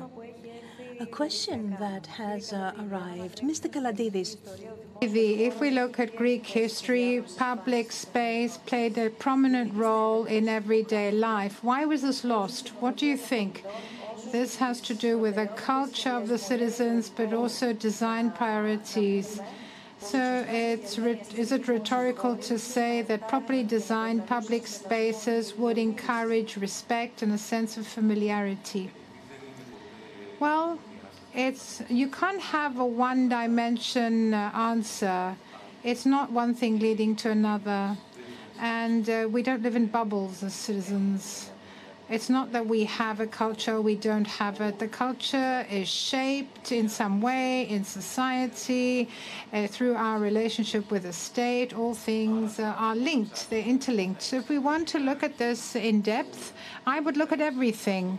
I would look at the way in which, uh, generally speaking, the Greek democracy has evolved with its problems, its flaws the problematic public sphere, and this is linked to politics and so on and so forth. I would also look at what Mrs. Filippopoulou said, which is very interesting, i.e., the relationship between Greeks and the family, or if you like, uh, uh, the uh, clan, uh, and uh, the way they behave towards society. It's got to do not so much with organization, but the way we see things. Uh, and we see that the citizen always has this relationship with the state and the rest of society, and we're also talking about various rules and uh, conducts. So this moves on to the next uh, question that you might want to ask. Uh, and this again has to do with our responsibility as citizens, but also uh, myself as an urban planner, the expert who gets to design the space. Because I believe that with the way in which we design a space and manage it, because I include management here, and who manages the public space and how this affects in the end the culture Maybe I won't actually uh, change this when I have one small project, but this is something cumulative. It takes time and a lot of small projects. Uh, so I have to see my responsibility as an expert in all of this, and maybe by managing things differently, by designing the public state uh, space differently, maybe in many years' time I can help change the culture. Because if I just say this is what we have, uh, it all down to the individual, well, then maybe we should just go drown in the lake uh, and we'll put a stone uh, around our neck uh, in order to drown. You talked about the library because sometimes we say that citizens should respect public space. And here we have something that is pretty clear that the public space should also respect the citizen. Because in the case of the National Library at the SNF Cultural Center, it's a lending library as well. This means that uh, there's space for people to go there. So it was embraced by the youth in a wonderful way. They filled the library. There is a lot of youth, a lot of young people, and sometimes we haven't lived up to their expectations. So we have this old pattern, meaning we do a lot of research and that we try to do something extra and so on and so forth. So here we have this game, and uh, I think that the institutions should look at this and this interplay. And it's what Mrs. Filippopoulou said, uh, generally speaking, not just cultural sites, but other public spaces, i.e., that uh, all public spaces must become attractive for all citizens, whether they are researchers, meaning a specialist, or because they want to go check it out, uh, have some coffee, and then go back again for some additional information and familiarize themselves with these spaces and come closer to these spaces in the end. Exactly. The great success uh, would be, and if this happens uh, in the National Library at the SNFCC, it would be good for this place to become a hangout, a place for people to hang out. Uh, maybe you can arrange to meet somebody there, uh, not just to, to, go and borrow a book. Uh, it's a nice place because you feel good there. It's a feel good place, and also because you feel it's your space, uh, this sense of ownership. This would be a great success. This is not something we have achieved so far. I went to Ireland some years ago and we went to an outdoor museum. And in a corner in this exhibition area, there was a piece of glass. Uh, it wasn't a modern building. And there was a little corner. And there were two ladies, uh, old ladies, elderly ladies who had entered the museum. They saw what they saw and they sat down to rest. And one had her knitting needles with her. She was knitting and her friend was chatting with her. her. They were speaking, but uh, they weren't loud. And I looked at them and I admired them. And I said, Well, this is a success. Look at this public space. People feel at home. They feel so comfortable. They bring their knitting needles and they came to chat with their friend. This is what we want public spaces to be like. This is what I want, at least. And you said something else that was very radical and very interesting. But those of us uh, who have been pupils will understand this and relate to it. So, of course, educational programs are very important, but not all educational efforts uh, regarding approach, and this is addressed to groups of friends, uh, various volunteers. So, it's only important, it's very important not just to have a, a sterile way of approaching the audience. We need to be extroverted, there needs to be outreach even though it might not have this mantle of an educational program, because we know that uh, there are educational programs. Yes, it's not just that. Uh, I think that uh, when you're didactic, uh, you push people away. It's not that you have a bottom down approach that reminds you of schools, it's something that puts you off, it discourages you. We have the internet, we have ways of communication, we have the social media. So all this is not uh, independent of the way we perceive the world around us. So maybe, or surely one would say, 40 years ago, when we had the educational programs entering these spaces, it was an innovation and it was quite good. It was appropriate, but the environment has changed, society has evolved. So if we want to attract people, we have to take all this into account. And I personally believe that uh, when people feel comfortable, particularly young people, and I'm talking about play and so forth, they're more open to learning than when you are an authority and you say you do this and you do that. How do we learn? We uh, the best way to learn is through experience. So uh, this is why we're talking about the cultural experience. We're not talking about a visit to a place. And of course, uh, we need to uh, experience something uh, in order to be able to express our interest. Let's see what Liam Young said. Uh, uh, this Liam Young will be at SNF Nostos 25 to 29 August at the Stavros Niarchos Foundation Cultural Center. Of course, this is a grant by by the Stavros Niarchos Foundation. And uh, during those days, we also have the annual conference.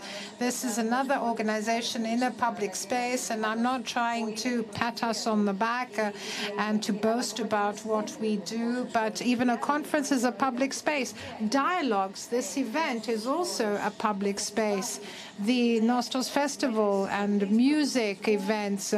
This is uh, good because what we have is a meeting place. We meet other people. It's a form of entertainment, a form of learning. It's all free of charge and it's accessible to everyone. So we have an open space, but we also have open content.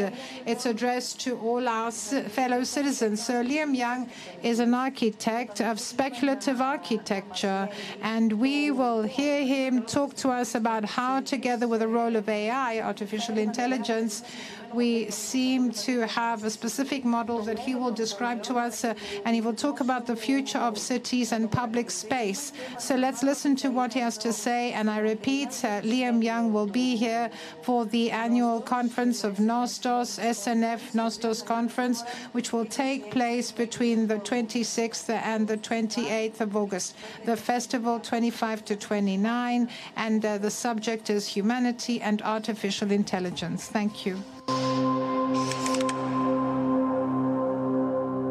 Mr. Young, thank you very much for this interview for the SNF Nostos conference. You are a speculative architect.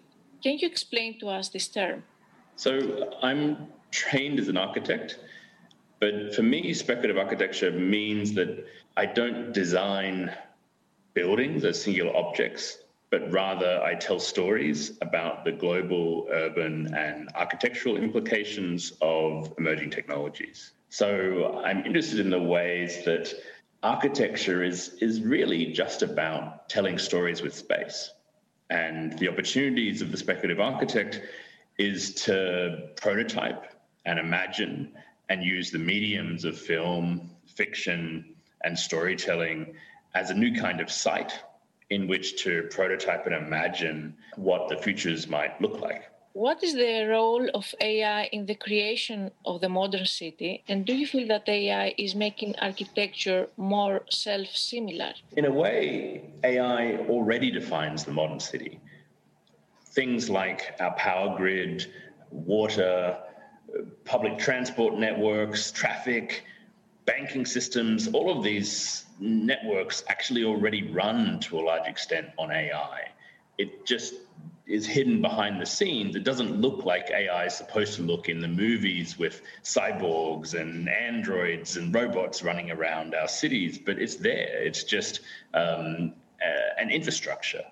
Uh, what I'm interested in doing is is thinking about how those systems can start to be rolled out in ways that create more equitable, more sustainable, more more viable forms of city than, than what we currently do. So we we did a project called Seoul City Machine, which is a film that uh, is written by a chatbot that we trained on urban operating systems. And it's really a love letter from the city to the citizens it affectionately manages. Another speculative project we've been working on is, is an imaginary city called Planet City, um, which is a single city for the entire population of the Earth, for 10 billion people, the projected population in 2050. It probably covers about 0.02% of the planet, which means that the remaining 99.8% is able to be returned to wilderness to return to nature, to be rewilded. Now, I've made a book called Machine Landscapes, which is trying to catalog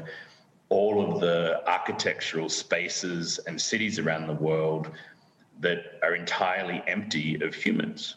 You know, now the most significant cultural spaces in our world uh, don't have humans in them, right? I'm talking about large-scale data centers, um, massive engineered farming greenhouses and landscapes, all managed by AI and machine systems totally independent of humans. Um, we made a project, uh, a film called Where the City Can't See, which is uh, the first film shot using LiDAR scanners, which is the scanning systems that driverless cars use to navigate and understand the world. Because in the post Anthropocene, how machines see the world is actually the dominant metric through which we design the world. And they're actually the dominant systems that we're designing for in many ways. So it, that represents for me as an architect a radical shift in, in my profession.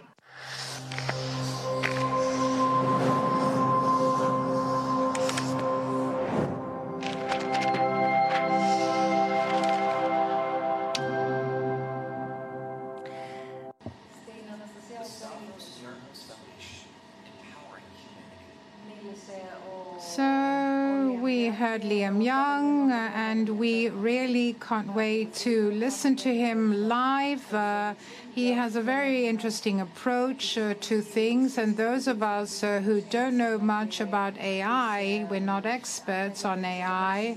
And uh, the day after, when it comes to what societies will look like in the future, but we know some things about sociology, I believe that this approach is very interesting.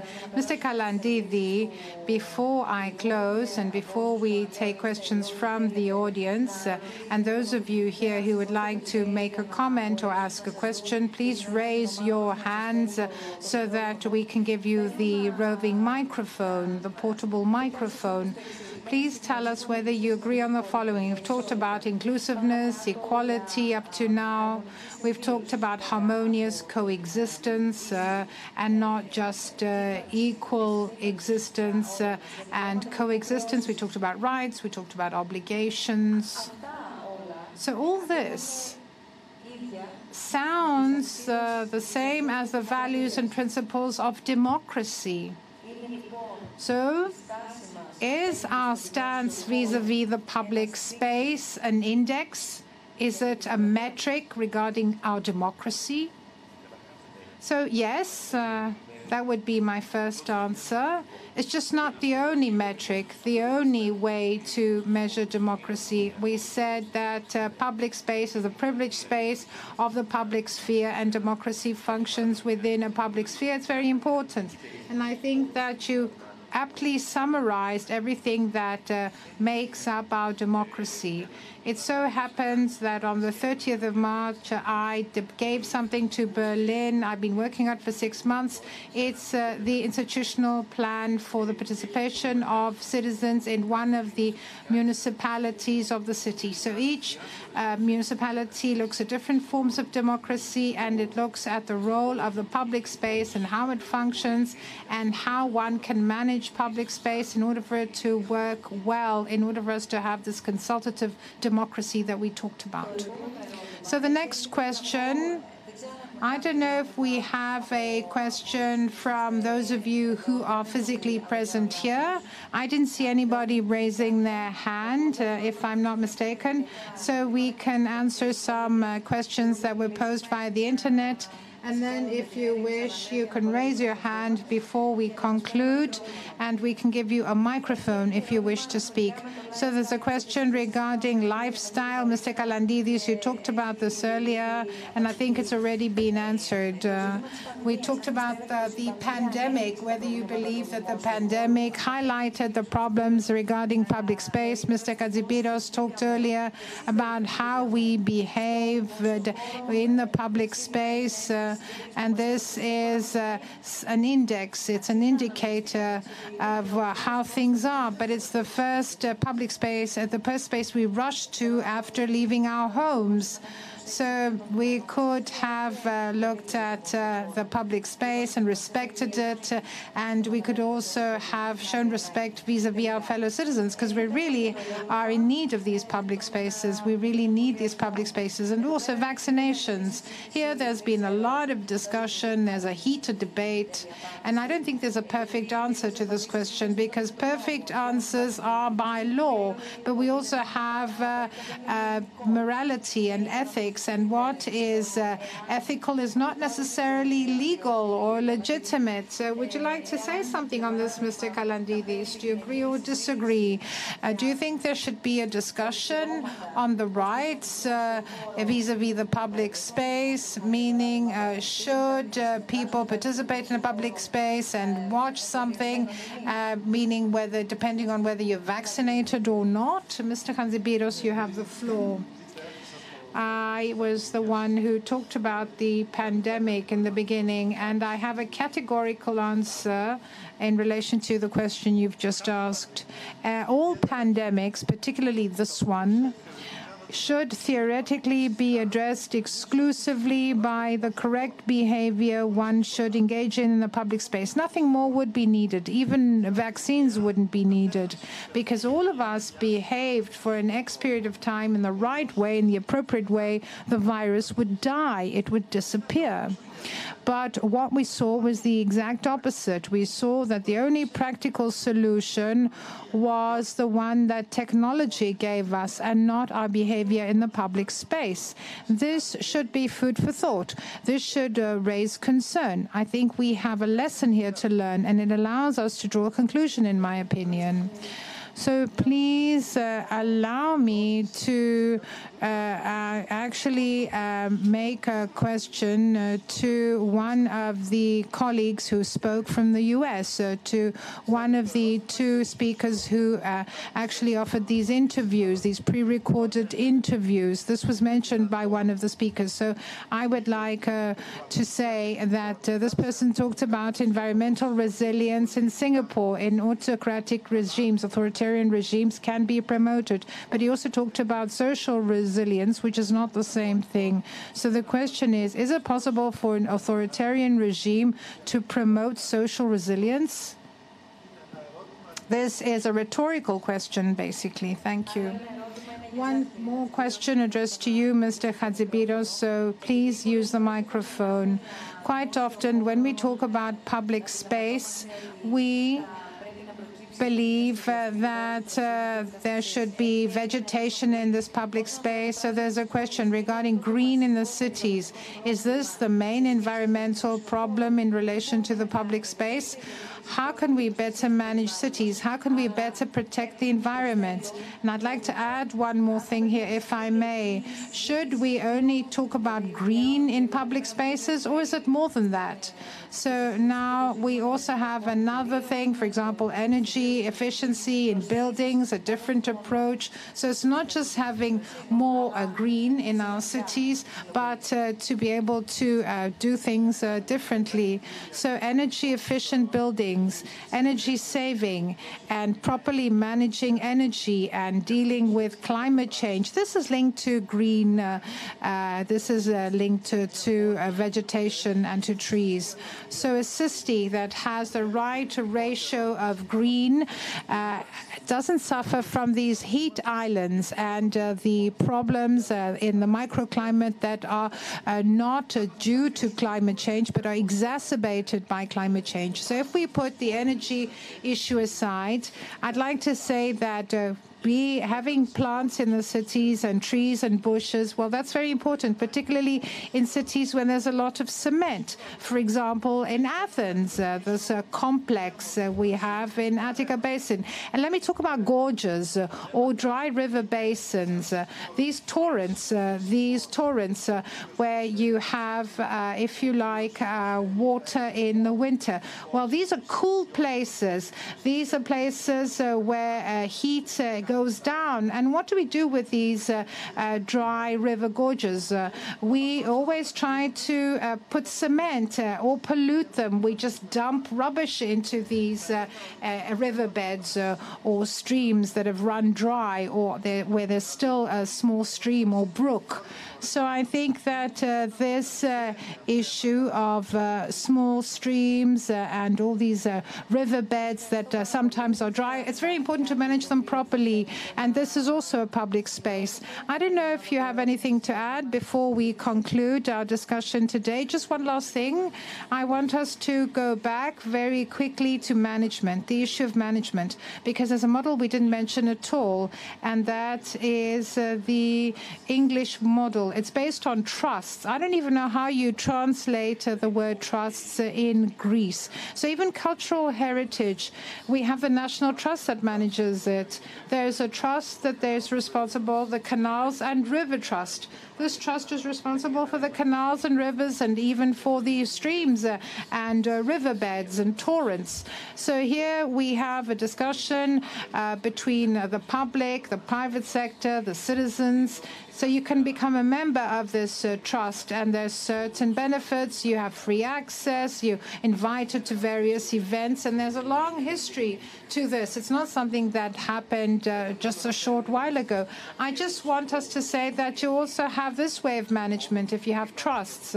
And uh, in the UK and in Anglo-Saxon countries, there is a lot of experience on this matter. Thank you for participating in this discussion. A lot of questions have come to mind. So next time we meet in a public space, we might be asking ourselves questions. So do you have a question that you'd like to ask? A question to Mr. Kalandides. Just wait for the microphone, please. Okay, we can hear you. A question to Mr. Kalandides. You talked about canal trusts and all that, because I know you come from Manchester. And in the last five, six years, Manchester has uh, a lot of buildings being constructed there. And uh, the Canal Trust and the different canals flowing through Manchester have played a very important role in the shaping of Salford Quays and different uh, parts of the city of Manchester. And before you talked about democracy in the public space and the models uh, which can be created or which are being implemented. So could you please be more specific and talk about the model which exists right now?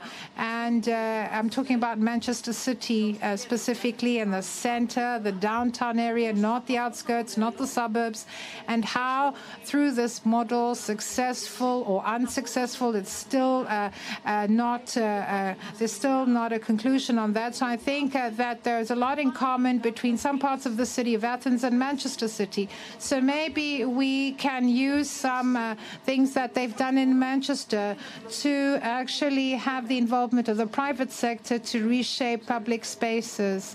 So I think you know Manchester very well, but for me, that's not a very successful example. So the public space in Manchester is in poor condition. It's very dirty.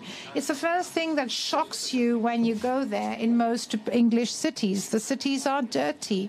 And this is impressive. It's not just Greece that has dirty cities. Other cities are also dirty. So England doesn't just have the trust, that's a way of management. Uh, but it also has a different way in which land uh, is uh, composed. Mainly, it's privately owned land. Even the land that one considers public, most of it is in private hands. And there was an issue in the Lon- in London some years ago. I don't know if you remember the movement Occupy London. So there were protesters, and they wanted to demonstrate in front of the stock exchange, the London Stock Exchange, and they couldn't because the square in front is a private square in front of the stock exchange, the building of the stock exchange. So it's a democratic right to demonstrate against the stock exchange, but they couldn't actually use uh, private land because the square was private land. So it's not just the trusts. Uh, we have the private use of common spaces, and there's certain conditions that need to be met. And the same applies in the case of Manchester and many of the spaces where you walk on and are common spaces. Well, someone manages them, and uh, as a university, we encountered the same problem? Because our uh, uh, university is on the Mancunian Way. It's the highway that goes through the city. And we see many of the spaces around this uh, highway belong to the university. And uh, we see that uh, it's a semi public foundation, the university. And the question is how it manages these spaces. But Manchester is not the best example on how to manage public space. Thank you. Are there any other questions? I think not.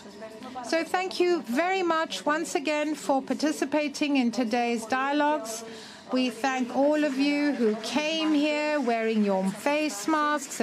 There was social distancing. That was very good.